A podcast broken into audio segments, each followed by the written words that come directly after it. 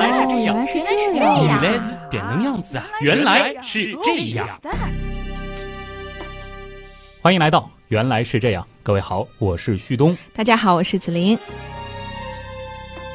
子琳，你信不信啊？嗯直到今天，依然有一部分人啊，他们是坚信我们生活的这片土地，它其实并非是个大球，而是平的。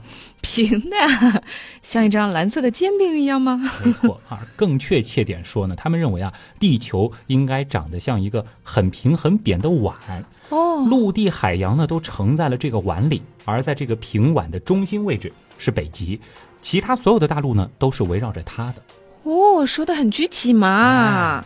哎，那你刚南极大陆没说到，怎么解释呢？啊，他们认为呢，南极啊，它并不是一个大陆，而是一堵一百六十四英尺高的冰墙。这个呢是放在这个平碗最外面的一圈儿。哦，那就是碗沿是吗 是的。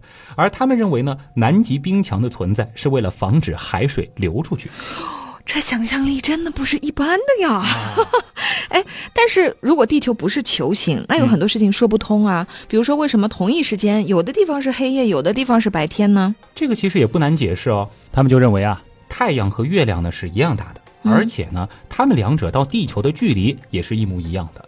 确切点来说啊，在他们的设想当中，太阳呢就像一个手电筒，只有在它之下的区域才能够被照亮，而没有被照到的地方就是黑夜了。哦，这强行也可以自圆其说啊。那四季呢？嗯，就是春夏秋冬是怎么来的？南北半球的相反季节呢？哎，这也不难啊，因为这个太阳啊，在蓝色大饼上空的盘旋半径呢，它是会随着时间的变化而变化的。这个轨道呢挺复杂，这样一来，你看又说通了，是不是？嗯，行啊。哎，那引力这个东西怎么解释呢？哎，不好意思啊，现代地平论者他们根本就不相信万有引力，在他们的概念当中，重力也就压根不存在。那不对啊，那物体为什么会往下掉呢？有兴趣的朋友可以去看一看国际地平说学会啊，他们在官网上就说了，因为是个物体，它就会往下掉。哇塞还有自己的学会和自己的官网啊！哎，你刚刚说的这个事儿，我觉得要是放在一百年前，估计信的人还是不少的。嗯但是现在已经是太空时代了呀，探测器都飞掠冥王星了，人类也登过月了，那么多的卫星照片，难不成还没法证明地球是个球吗？很抱歉，地平说认为啊，以上这些通通都是假的，所有的太空项目照片，它全部都是精心编造的骗局。阿波罗十一号，它压根就没上过月球。所谓的人的一小步，人类一大步，这不过就是在摄影棚里伪造出来的一个大骗局。人类根本没有登过月，连火箭都没有发射过。真要这样想，好像也有点无能为力了啊。是。子林，你可能觉得刚才说的这个地平说啊，已经让人非常的惊讶无语了。对只要你是有一个基本常识的人，嗯，更夸张的呢，还有一个叫做地球中空说的。什么意思？这个呢，其实依然也有很多很多的拥趸，他们就相信啊，地球内部是中空的，而居住在地球内部的人类才是我们人类当中的优等种族。哦，《地心历险记》啊，嗯，这一派的信徒就认为，像是什么以前的维京人啊，还包括纳粹，其实都藏在地底里。而为了不让外面啊我们这些低等的地表人类发生核战争呢，嗯他们还经常会派遣一些 UFO 来监视我们。你看，把 UFO 都解释进去了。而在南北极呢，会有一些地洞，就是这些 UFO 的出入口。这很玄妙啊！哎，这个说法的最早出处是在哪儿啊？其实呢，最早提出地球中空说的，倒真的是一位大神啊，在天文领域大家也很敬重。那是一六九二年的事儿，哈雷彗星的发现者，天文学家埃德蒙·哈雷，他当时呢是为了解释指南针读数的异常，就提出了这个地球中空说。哇，哈雷这个是绝对算是权威的科学家了，嗯那难怪有人信哎啊！但我们要注意一下时间啊，是在嗯一六九二年啊。按照他的假设呢，地球呢可能是拥有很多个地壳，哦就像是嗯俄罗斯套娃一样啊，一个套一个。每个地壳呢，它都以地球中央为轴心，向着不同的方向旋转。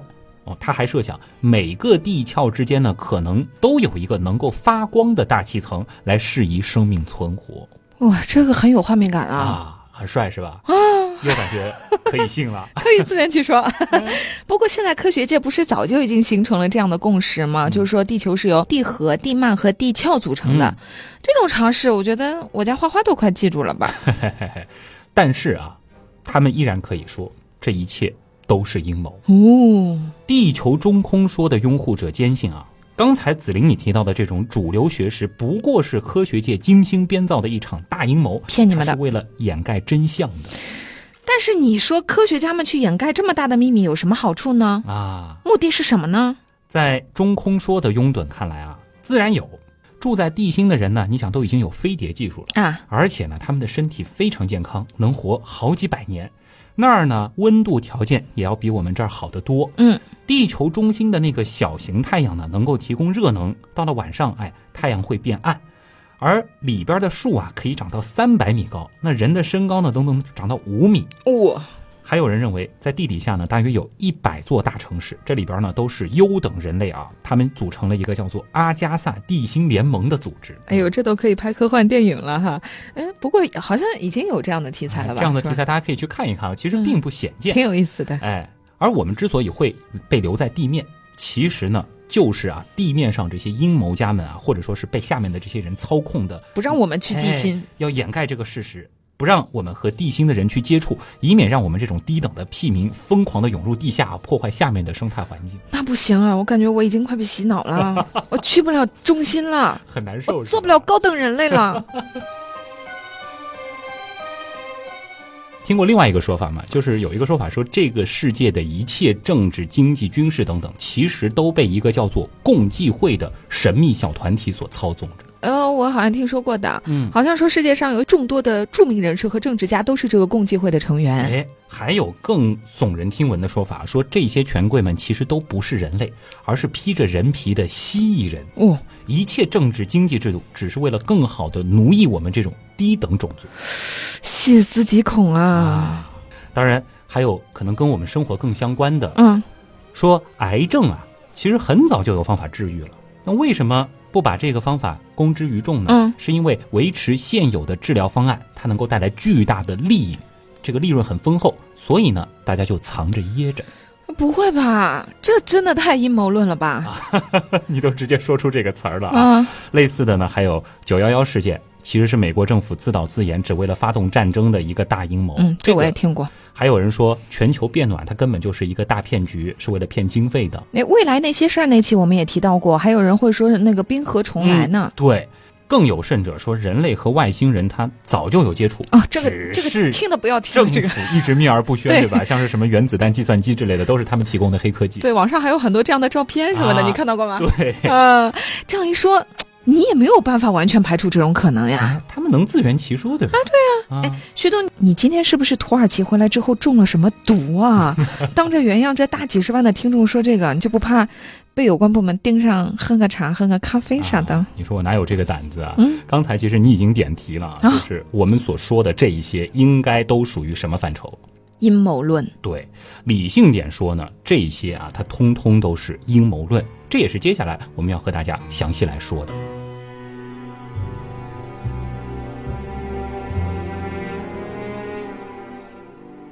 从小到大，经由各种渠道，我们或多或少应该都接触过上述这些论调，起码是其中之一啊。再没有也被我们刚才普及过了。那么曾经啊，这些理论往往是经过同学、朋友、家人之类的口口相传，后来呢就演变成了社交媒体里的各种长篇大论。他们呢都试图啊要让我们觉醒。这些所谓的知情人士呢，常常一边是遮遮掩掩、讳莫如深，一边呢好像又是恨不得掏心掏肺，要把这些秘密都给抖出来。末了呢，还要压着嗓子说这事儿啊，利益纠葛之深，牵涉范围之广，可不是你等普通人所能够想象得到的。哦，这么神秘啊、嗯那告诉你的人，他又是怎么知道的呢？那是我一个很厉害、很厉害的朋友告诉我的啊，他呢是在什么什么部门工作，这个人很可靠，他不会说谎。一说到一个重点，就如果说我这个阴谋是关于，比如说天气的，嗯我就会说我那个朋友是气象局的。对，如果这个事情是跟科学有关的，我会说这是一个科学家说的啊，对或者是类似相关的啊，或者就是像旭东这样的人说的啊。嗯，旭东这样的人说，一感觉就不可信了。这样一来，其实没有什么独立思考能力的人，多半就会从半信半疑变成深信不疑了。是的，尤其是这些论调还和你自身利益密切相关的时候，正义感爆棚的你啊，或许就会很快成为这个论调坚定不移的传播者了，是？嗯，哎呀。还有，你说现在网络传播、是吧？跟以前又不一样，以前靠口口相传，现在呢，这样的字眼大家是不是经常看到？请转给所有你爱的人。嗯，为了孩子的未来，避开。醒醒吧，别再被科学家欺骗了。呃，从小到大，我们都被教科书蒙蔽了。哎呦，看来紫菱对于这些标题党的套路还是非常熟悉的、啊。谁不熟悉呢？这类资料没有少研读啊。而这其中其实许许多多都是有着阴谋论的影子的。哎，但是说实话啊，这种东西为什么那么多人信？嗯我觉得也有它背后的道理。毕竟都已经发展成一整套自圆其说的理论了，感觉局外人要证伪它也很难啊。的确，其实呢，要举证批驳啊，对于被阴谋论彻底洗脑的这些局内人来说呢，他们依然会搬出一大堆新的假设来，所以双方往往就会陷入一种无奈的僵局当中。嗯，因为这样的辩论它根本就不是在一个频率上的，它往往是无用功。我倒是注意到，之前有一位统计学家其实是提供了一个挺清奇的思路啊，他呢是决定用算的来反驳一些阴谋论。算的算什么算命啊？搞以毒攻毒啊？人家用的是正经的数学啊，呃，毕竟统计学家嘛，他呢就想算一算那些大规模的暗中勾结到底有多容易败露。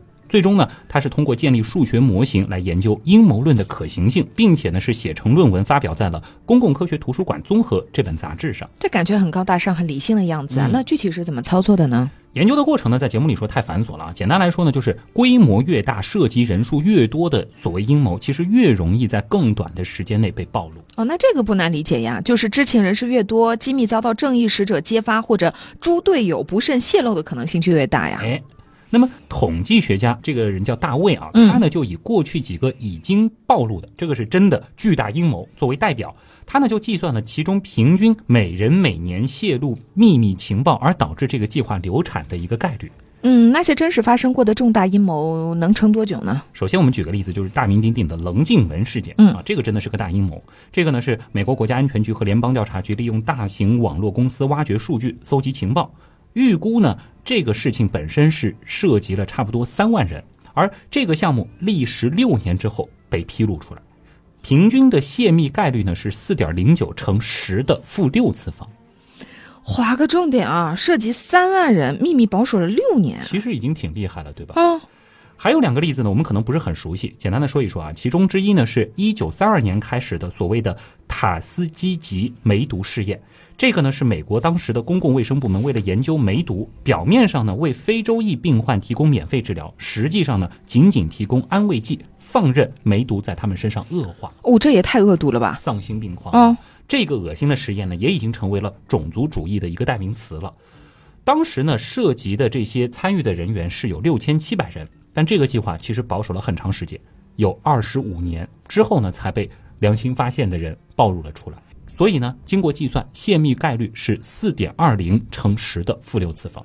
涉及人数六千七百人，秘密保守了二十五年，我觉得都很惊人啊。是，还有一个例子呢，是美国联邦调查局的法医丑闻。联邦调查局的见证人员呢是故意夸大了毛发比对的吻合率，这个涉及的人数不多，五百人，但是呢，历时六年之后也暴露了，平均的泄密概率呢是二点四五乘十的负四次方。设计人数五百人，秘密只保守了六年。对，那么大卫呢就以其中策划的最为周密、平均泄密概率最小的棱镜门事件作为参照啊，他就计算了现在依然盛行的几大阴谋论。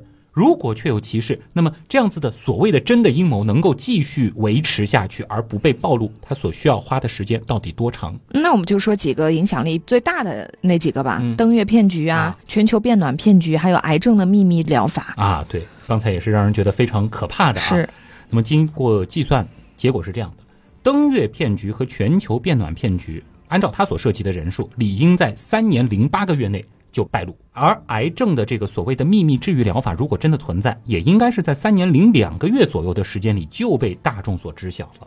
我们想一想啊，阿波罗十一号成功登月，距今已经有将近五十年了。嗯，而且呢，前提还是骗局的策划人员他们的口风和美国国安局这样子的经过严密训练的人员一样的紧。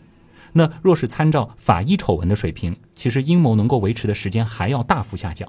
这三个阴谋论的可信度有多低？其实现在看来，明眼人就知道了，不言而喻。就是如果说这个骗局的确存在的话，我们早早都已经知道它的真相是什么了。啊若要人不知，除非没人知道啊，不然总会有人口风没有那么紧，说给别人听的，是吧？越是这种牵涉范围越大、人数越多的阴谋论，它都很容易就被证伪。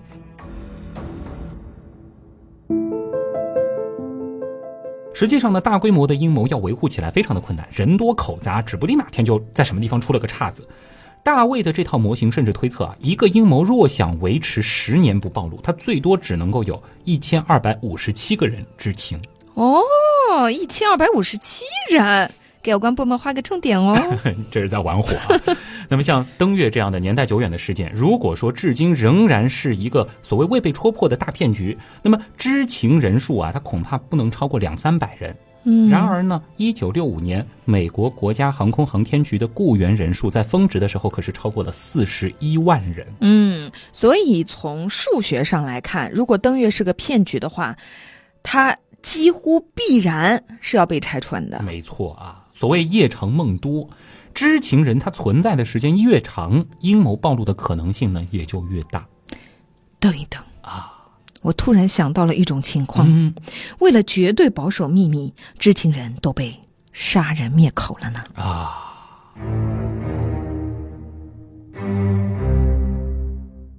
脊背发凉了。小说或者是电影呢，它或许可以这样来，对我就是参考的电影呀。但是实际上呢，这种可能性它也是微乎其微的。嗯，你想要在这个阴谋模型当中，研究者其实也考虑到了这一点，就是如果阴谋仅仅涉及到单一事件，后期呢，它不需要工作人员继续维护，那么随着知情人的逐渐死去，或者说被其他知情人杀人灭口了，阴谋的暴露概率呢，它可能呢就会随着时间推移达到某一个峰值之后开始大幅下降。嗯，然而这个办法终不是长久之计。你想，组织清除知情人的行动，这个本身它又是一个秘密，它又会增加阴谋败露的可能性。又有人要执行这件事情，对吧？而尚存的知情人看到同伙不断的被杀害，他们不是冷冰冰的数字啊，说不定反过来对抗组织了，来个鱼死网破了呢。诶，这倒是让我突然想到了好多科幻电影和间谍电影，貌似都是顺着这种冲突开始脑洞的。对，大家想一想，应该是大量大量啊。嗯，相比之下呢，其实科学界的阴谋啊，它就更难维持了。因为科学发现公开发表之后，整个科研界的同行乃至民众呢，其实都能够看到详细的研究数据和结果。嗯，接下来其他的团队其实也会重复进行这样的实验，并且给出自己的推测和结论，这就是一个互相证实的过程。那么有这样一整套的科学研究方法在，想要造假而不被败露，那么就算是给整个领域的科学家都发封口费，他也一定成不了。嗯，要不然为什么要科学共同体呢？是相互监督、相互验证，嗯可不是互相掩盖天大的阴谋呀。哎，说得好，鼓掌了啊！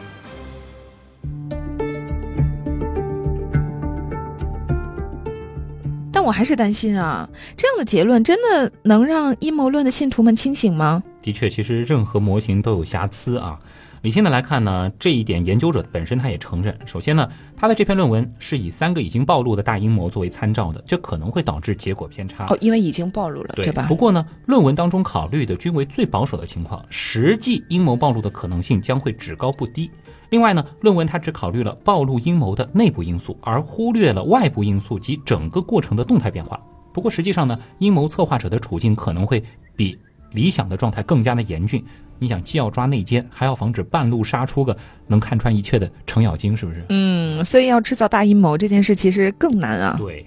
不过理性的来看啊，最难的却是感性的部分。嗯，有一个效应叫做同温层效应，或者是回声式效应，这两个名词其实指的是一回事儿。什么意思呢？这个呢，指的是啊，在一个相对封闭的环境上，一些意见相近的声音呢，被不断的重复，并且以夸张或者是其他扭曲的形式重复，令到处于相对封闭环境中的大多数人就会认为这些扭曲的故事它就是事实的全部。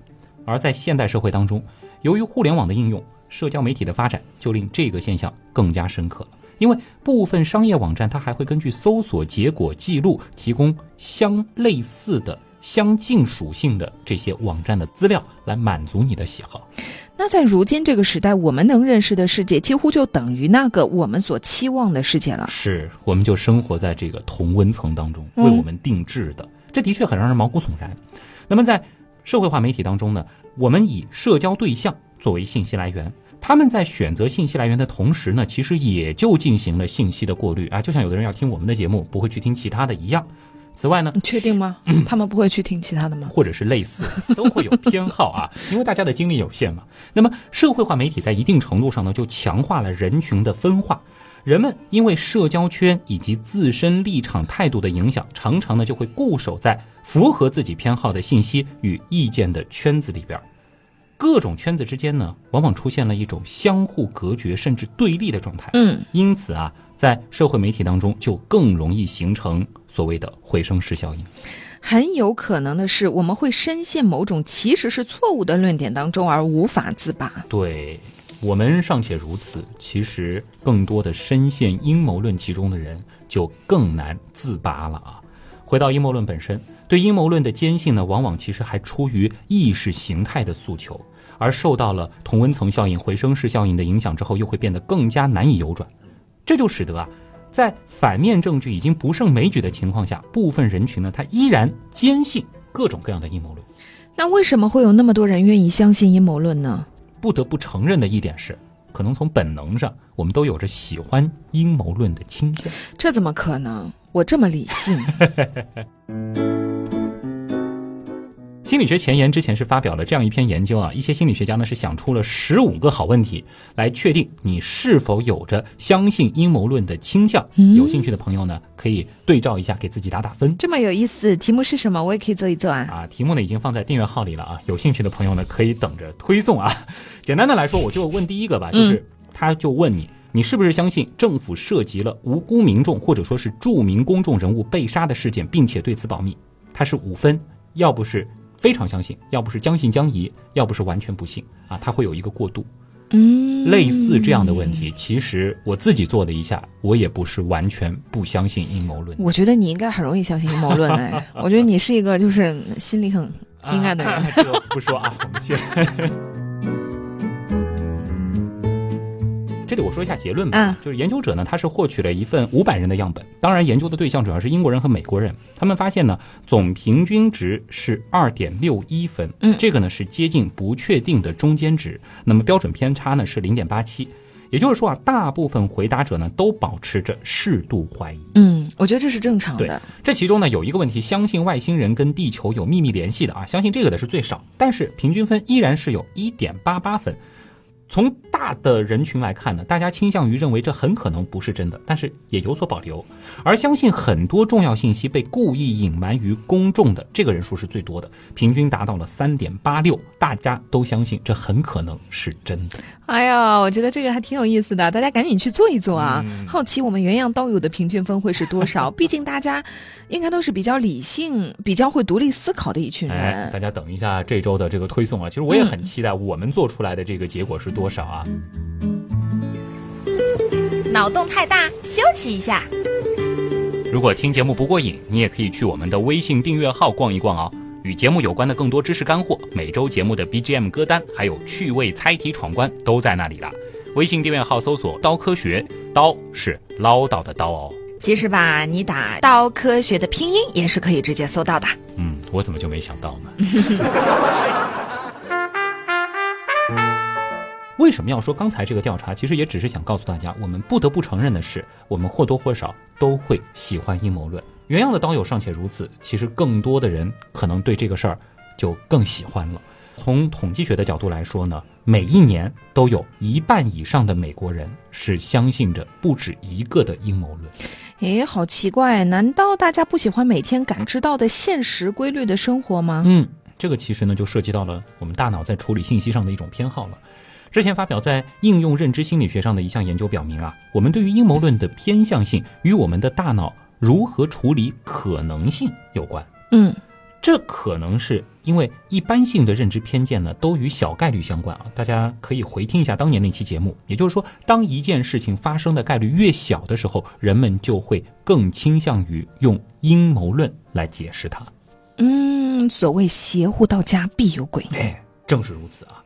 研究者说了，人们之所以会有这样的想法，实质上是因为我们在处理概率的时候产生了一种错误。他们说啊，许多认知偏见实质上呢是概率思维中的错误，阴谋论的产生呢可能只是基于另一种类似的偏见。原来今天这期节目是偏见那期的续集啊！压中高考题的那一期啊。那么在涉及两千二百五十四名参与者的五个实验当中呢，研究人员就发现了，如果一件本身可能造成很大影响的事件突然不那么可能的发生了，人们呢就倾向于对那些所谓的官方解释产生怀疑。啊，你看我都忍不住加了个所谓的啊，比如说，假如一个记者死了，官方给出的解释是由于心脏病发作，但是人们呢却并不怎么接受这一说法，而更愿意相信他是被杀害致死的。再等一段时间，社交媒体上各种各样的精彩绝伦的这种推理小说也都会被广泛传播了。你是说，相信阴谋并不是我们无知不够理性，而是大脑就好这口？可以这样认为。研究者解释说啊，这并不是理智人群与阴谋论者的较量和斗争，因为阴谋论思想是我们所有人大脑当中都有的一种处理机制。嗯，阴谋论思维呢，让我们对周围环境多了一些怀疑啊，这也并不完全是坏事儿。当然，还会常常想出一些没有严谨证据支持、荒谬而不合逻辑的理论。要强行算的话，我觉得这也算是一种独立思考啊。独立思考。它其实也分盲目和科学这两种，对不对？嗯也不是一味的质疑嘛。用原样思维来看的话呢，可能在过去的确会给我们的祖先带来一种好处，但是在现在，其实我们有非常多好用的工具，而且是足以让我们坚信的工具，可以去研究这些问题的时候，大家如果还依赖于我们的本能，好像就有点弱了啊。有一个比较有意思的观点是说啊，阴谋论之所以盛行，很大程度上是因为这些理论的存在，为人们不喜欢现今的世界找了一个好借口。没有人喜欢被自己无法掌控的那种力量所支配。如果说你的生活不尽人意啊，街上的人呢你也不喜欢，周围的人呢还讨厌你干的事儿，我们就很容易会这样想：这个背后是不是有一个神秘的团体，故意针对我？这一切都是他们刻意为之呢？发人深省啊！的确呢，其实这也启发了科学家要去探索揭露阴谋论的新方法。毕竟，在自圆其说的阴谋论面前，再清楚不过的证据也会被这些人视而不见。是的你都是阴谋，对吧？我一切其实就说了，你跟我的解释也是阴谋，你被他们洗了脑，你拿了钱了，对吧？有一项研究的发起者就说了啊，说如果我们都倾向于阴谋论这种启发式思维，那么我们就应该重新思考，我们该如何去揭露阴谋论本身了。正如现有的研究所表明的那样，仅仅用事实来说服人啊，它不一定有效。是的，如果说我们先从阴谋论者的角度出发，再去揭穿阴谋论本身呢，它可能会更有效啊，这也是反洗脑的一个重要的前提了。路漫漫其修远兮啊，尤其是在现在这个时代，过去很多信息还可能被主流媒体过滤一下。我就前面就说到了，现在是网络传播和社交媒体非常的普及，嗯阴谋论只会越来越有影响力啊。而且你前面说到的这些。相信阴谋论的这些人的心理状态，其实是传播阴谋论的人非常了解，对被他们精确掌握的一种手法。没错，对吧？其实我们前面也花了一定的篇幅说那个同温层效应，嗯或者说是回声式效应，这是一个很好的体现。而现如今呢，其实那些阴谋论观点啊，它并不仅仅是靠着一小撮阴谋论者来主动传播的。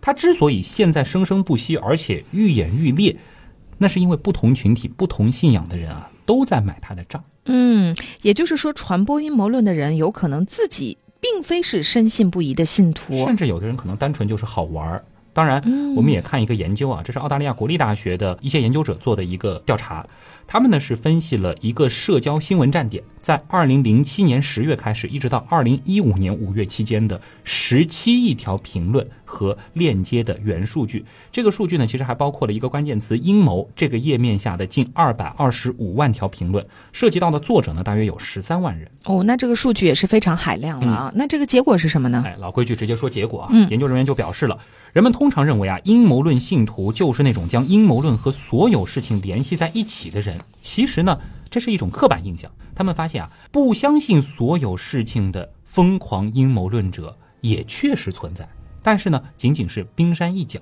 换句话说，就是阴谋论的传播者各色各样。通常呢，当不同群体共同助力传播的时候，阴谋论呢，它才会广为流传，成为一个爆款阴谋论。哦，也是啊，要成为一个爆款，好像也得有这个群众基础，而且这个群众基础得非常广泛才行。啊你说我们原样算吗？原样算不上爆款了，让你失望了。真的吗？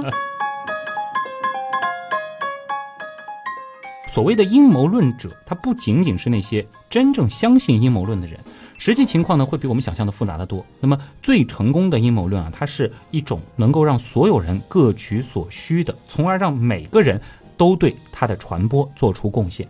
举一个例子啊，有一个之前很有名的阴谋论叫 CIA 秘密战俘营啊，像这样子的阴谋论呢，它既能够吸引那些对九幺幺恐怖袭击感兴趣的人，也能够吸引那些所谓的反犹太主义者。甚至还有一些枪支管制的支持者。也就是说，其实人们未必相信自己传播的阴谋论，嗯他们只想利用这些论调来发表某种看法或者宣扬某种思想。对，因为阴谋论自圆其说，它能够让人心灵受到深深的撞击，从而潜意识的就被他的论点所影响所以他要传播的是一种思想，啊。未必是这件事情本身。对，只是说刚好这个中间可能有一个观点是符合你的，嗯，你管不？管他其他的东西，我觉得能为我自己的观点占一票，我就把它嗯转出去了。这个其实很危险啊。对，我们说广泛传播阴谋论，它带来的危害并不是说我们可以一笑置之的。如今看来呢，其实它的危害程度似乎是越来越严重。是阴谋论，它可能会涉及单个人的人身安全，甚至还可能会带来数百万人民的，比如说身体健康的损失。比如说之前有一个非常有名的阴谋论，那就是反疫苗运动啊。这个我太熟悉了。你想想看，它会带来什么样的代价？真的是作为一个妈妈，其实接触在小孩子出生的前两年接触疫苗是非常非常多的，包括最近一段时间，因为在小孩子中间是有那个手足口病嗯是爆发式增长的这个，然后通过这件事情看到有一些妈妈还是在传播这样的思想，。你想想看，这个东西放到单个家庭上，中招的概率很低，但是你推广来看，它可能涉及的就是几百万人的健康，甚至是生命啊。对，还有就是潜在的，我们说往远的去看，像是反转基因运动。嗯，如果说这个事情它大这也是个规模地热门啊，现在。普及的话，我们今天不去碰这个事情太多，嗯但是它对未来的人类的餐桌上的这个安全，嗯其实也是会带来潜在影响。那我们还能做些什么呢？在等待科学家可以彻底解决这个问题之前啊，我们不如缩小一点，回到我们自身，从我做起，学会一些辨别阴谋论的简便方法。嗯，这个很实用嗯哈，你说说说看。方法一呢，就是我们注意一下阴谋论的这个论点当中是不是使用了“不为人知”等等类似的字眼。嗯一般来说啊，一个新闻当中如果出现了类似的字眼，比如说秘密、绝密、不为外人所知，基本上大家的警觉性就要起来了。我们嗯其实大学里面都上过新闻课，这个是严禁在新闻稿当中出现的这个啊，那肯定。为啥呢？因为论点讲究论证，也就是说，它需要有这个可证实、可证伪性。但是你所有的论据，它本身都已经是秘密了，何从去谈它的证伪呢？嗯，然后听众本着宁可信其有的看好戏的心态就信了。哎，如果说再加上什么正在发生、大家快看啊之类的，其实呢又会进一步去增加阴谋论本身的可信度，因为心里的这种急切，平时政委的这个程序啊，我们就安排不上了。本来我们可能还会过一遍脑子，现在就不过了。实际上前面也说了，保持秘密很困难。如果说能被发出来，那么这个所谓的秘密，它就已经不是秘密了。对呀，我经常在朋友圈里看到人家写的绝密，我心想，绝密为什么可以在朋友圈里流传呢？毙了是吧？这在本质上就证伪没。错嘛。第二个呢，就是我们看一下这个论点所涉及的范围。这个前面其实我们是说了，类似登月是骗局这样的观点啊。前面我们详细解释了，如果真有那么大的秘密，涉及了那么多人，难不成中间会有人说漏嘴啊？你想，普通人啊，我们是很难保留自己的秘密，对呀八卦怎么传的那么多？大家经常都说，哎，我就告诉你一个人，你不要告诉别人哦 是啊，。结果每个人都这样说。对吧呀，你想更别提一个集体的秘密了，涉及几十万人的秘密。要知道啊，即使是训练有素的军人，军事行动之前呢，可是要切断通讯的，这就是为了防止在这个其中依然有人泄露秘密。历史上其实发生过很多次，就是底层军人泄密造成行动失败，往往他可能还不是故意的，就是一不小心被别人听到了。军人如此，何况平民？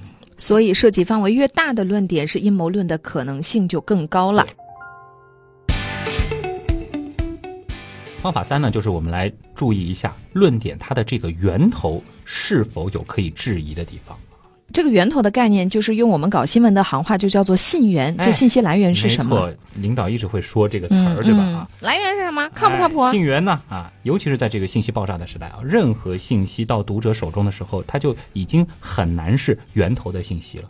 所以说呢，在看到某个值得怀疑的论点和新闻的时候，必须先问问自己，这个信息的源头是啥？这个源头靠不靠谱？嗯，你看现在有很多的那种网络上的，就是你说的爆款新闻，到后面都会发现哦，原来事实上不是这样的。嗯，可能就是某个公众号写的，对然后逐渐逐渐再把它包装成某个信源。是如果说他说，比如说据某某社的消息，其实你就去搜一搜那个某某社的网站嘛，嗯，他真有这个消息，他肯定会有。对，百度一下，有条件呢，谷歌一下，或者说就是看一看那些所谓信源的那个网站到底有没有这样的信息。我们再来看看信源本身它的这个可信度。嗯，其实呢，主要就是来看看它有没有注释它的这个消息来源，比如说一些主流媒体、大媒体，然后呢再下一个定论。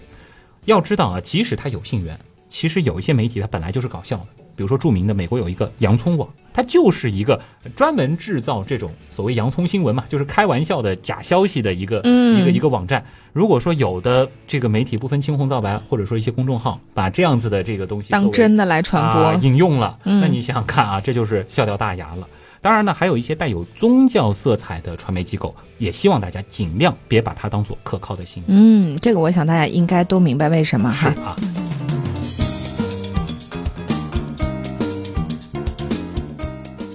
方法四呢，就是我们需要注意一下论点表述的结构。一般来说呢，阴谋论啊不外乎几点，什么涉及全球统治啊、笼络财富之类的。而且呢，专门撰写这些阴谋论的写手啊，其实好像都有这种专门培训似的，嗯都写作风格都差不多。是，这很多时候呢，一些警告、提醒、紧急啊这样子的词儿使用的会非常的多，往往呢在一篇文章当中会充斥的这样的感性的词汇，就为了吸引你的眼球。那当然，我们反过来就知道了，越是这种吸引眼球词汇多的新闻和论点，我们就越需要警惕。对，还有什么再不看就晚啦，再不干什么就怎么样怎么样。是啊，这又回到你前面了，转给心爱的人啊。对，对我来说吧，如果说在一篇文章的标题或者是正文当中频繁看到这样的字眼啊，尤其是标题出现什么“再不看就晚了”，这文章我点都懒得点开。对，我觉得我们做新闻的人可能都会这样啊。是，那么在正文当中更是如此啊。一般来说呢，有道德操守的新闻撰写人。都会用尽量平和的语句来描述一件事情，这个是基本功，反复训练的。尽量要以事实的角度来表现一件事情或者是论点。嗯，所以看到以上类似这种东西，如果懒得随手举报的话，起码别再转发了。真的是。哎，但我突然想到，就是爱转发这样文章的人，往往也不会是我们的听众吧？那就把我们这期节目讲给他们听吧。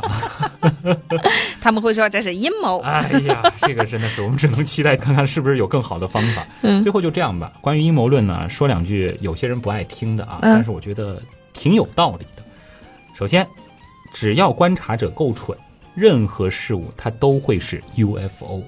还有一句呢，就是阴谋论唯一的作用便是让愚蠢的人觉得自己拥有智慧，原来是这样。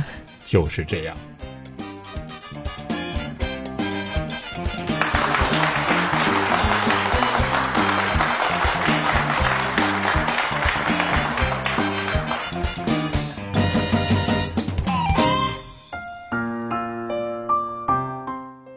紫菱也是消失了一阵，回归了啊，可能很快又要消失了。再加这是一个阴谋吧？姜文好像也消失了一段时间，这个背后是不是有旭东的一个大阴谋啊？他为了跟水兄在一起，我的天哪，越描越黑了啊！这个辟个谣，辟个谣，这个紫菱真的可能会在这一期或者是下一期跟大家告别，是吧？下一期啊，应该是没有下一期了。真的吗？嗯这又是一个阴谋。我和大家说一下，紫菱现在其实应该你的微博上已经能看出来了吧？并不能看出来，但是我可以在这里说，又要恭喜紫菱了，现在是肯定能说了啊。嗯不是说是紫菱要当妈妈了，紫菱是要成为孩子们的妈妈了啊。嗯，对，因为我在微博上的确还没有就是发过比较过，好嘛，看不出来是吧？是我本身就不怎么看得出啊，懂吗现在还看不出，看得就是出看得瞎了。啊、就是紫菱其实又怀孕了，嗯，对吧？嗯是不是应该出一期？嗯，再次怀孕啊，是吗？再次分娩 是怎样的体验？生二胎是怎样？真的耶，等你回来说是不是有没有人要听？哎我觉得肯定有人要听、啊，是不是你说的大家都喜欢听、啊。嗯，这倒是。那么这个关于姜文呢，其实也给大家做一个解释啊。我记得之前其实也提过，就是姜文家里边现在真的是有点忙不开啊，是他家人的这个事情，我们也是祝愿啊家人早日康复，同时呢也是希望他能够尽快的度过这样一个难关啊。嗯这个祝他加油。那么在这些事情安顿好之前呢，也是尽量不分他的心了。是，啊，那么在紫菱也离开之后的一段时间，大家可能是需要适应一个原来是这样的新模式啊，就是一个人吗？还是只有水兄？嗯，可能水兄会更多的过来捧哏。哦，你看，所以就是说有很多时候可能其实就就是因因为水兄要来，对吧？你硬要把这事儿说成是个阴谋，那我也没办法了。那当然还有一些我们的例行工作啊，当紫菱不在的时候，大家还要继续去慰问紫菱呢。嗯呃，可以去她的微博看一看啊。对，可以到我的微博“紫菱菱”，孩子的紫，凌晨的凌啊。嗯，那当然，我的微博旭东，旭日的旭，上面一个山，下面一个东啊。呃，另外呢，就是我们的互动平台了，前面其实也提到了，就是刀科学啊，唠叨的刀，科学两个字儿，刀科学啊，在那儿呢也会有每周节目相关的这个推送啊。今天的那个调查，我们也是认真的准备了，嗯希望大家也能来做一做啊，看看我们的刀友到底有多少是新阴谋真的，我现在能够看到这个题目啊，大家真的不要觉得自己是原样的听众，觉得自己了不起，不会受阴谋论的控制如制。实回答啊，别什么都选一啊！我们嗯还是想看一个比较真实的这个数据的。对即使大家听了这期节目，但是其中有一些问题，我觉得你心里肯定还是会有一些倾向的，对对不对？嗯，当然，在刀科学里面呢，其实也可以看到我们的这个官方的这个小微店啊，这个里边呢也现在还零零散散有一些这个周边在卖啊。这个首先是很漂亮的星球盘，还有等等一些其他，也欢迎大家来捧场。那么在之后呢，可能也会有一个相应的这个升级啊。等新货到了，到时候给你再寄一批啊。好的，那么，总之还是欢迎大家来玩儿。那当然，跟我们有更多的交流呢，还是欢迎大家加入我们的原样刀友会南斗啊。现在开放的呢，依然是我们的第八群，QQ 群搜“原样刀友会”，也是唠叨的刀，然后再找南斗这个群啊，是一个巧克力色的图标，这里面呢也有一千多位小伙伴和大家一起聊知识了。最后，也感谢通过所有方式帮助和支持过我们的朋友，原来是这样的发展，真的是离不开所有人的支持。是真的是这样啊！感谢大家，我是旭东，我是紫菱，咱们下周再见啦！很久以后再见喽。真的是这样吗？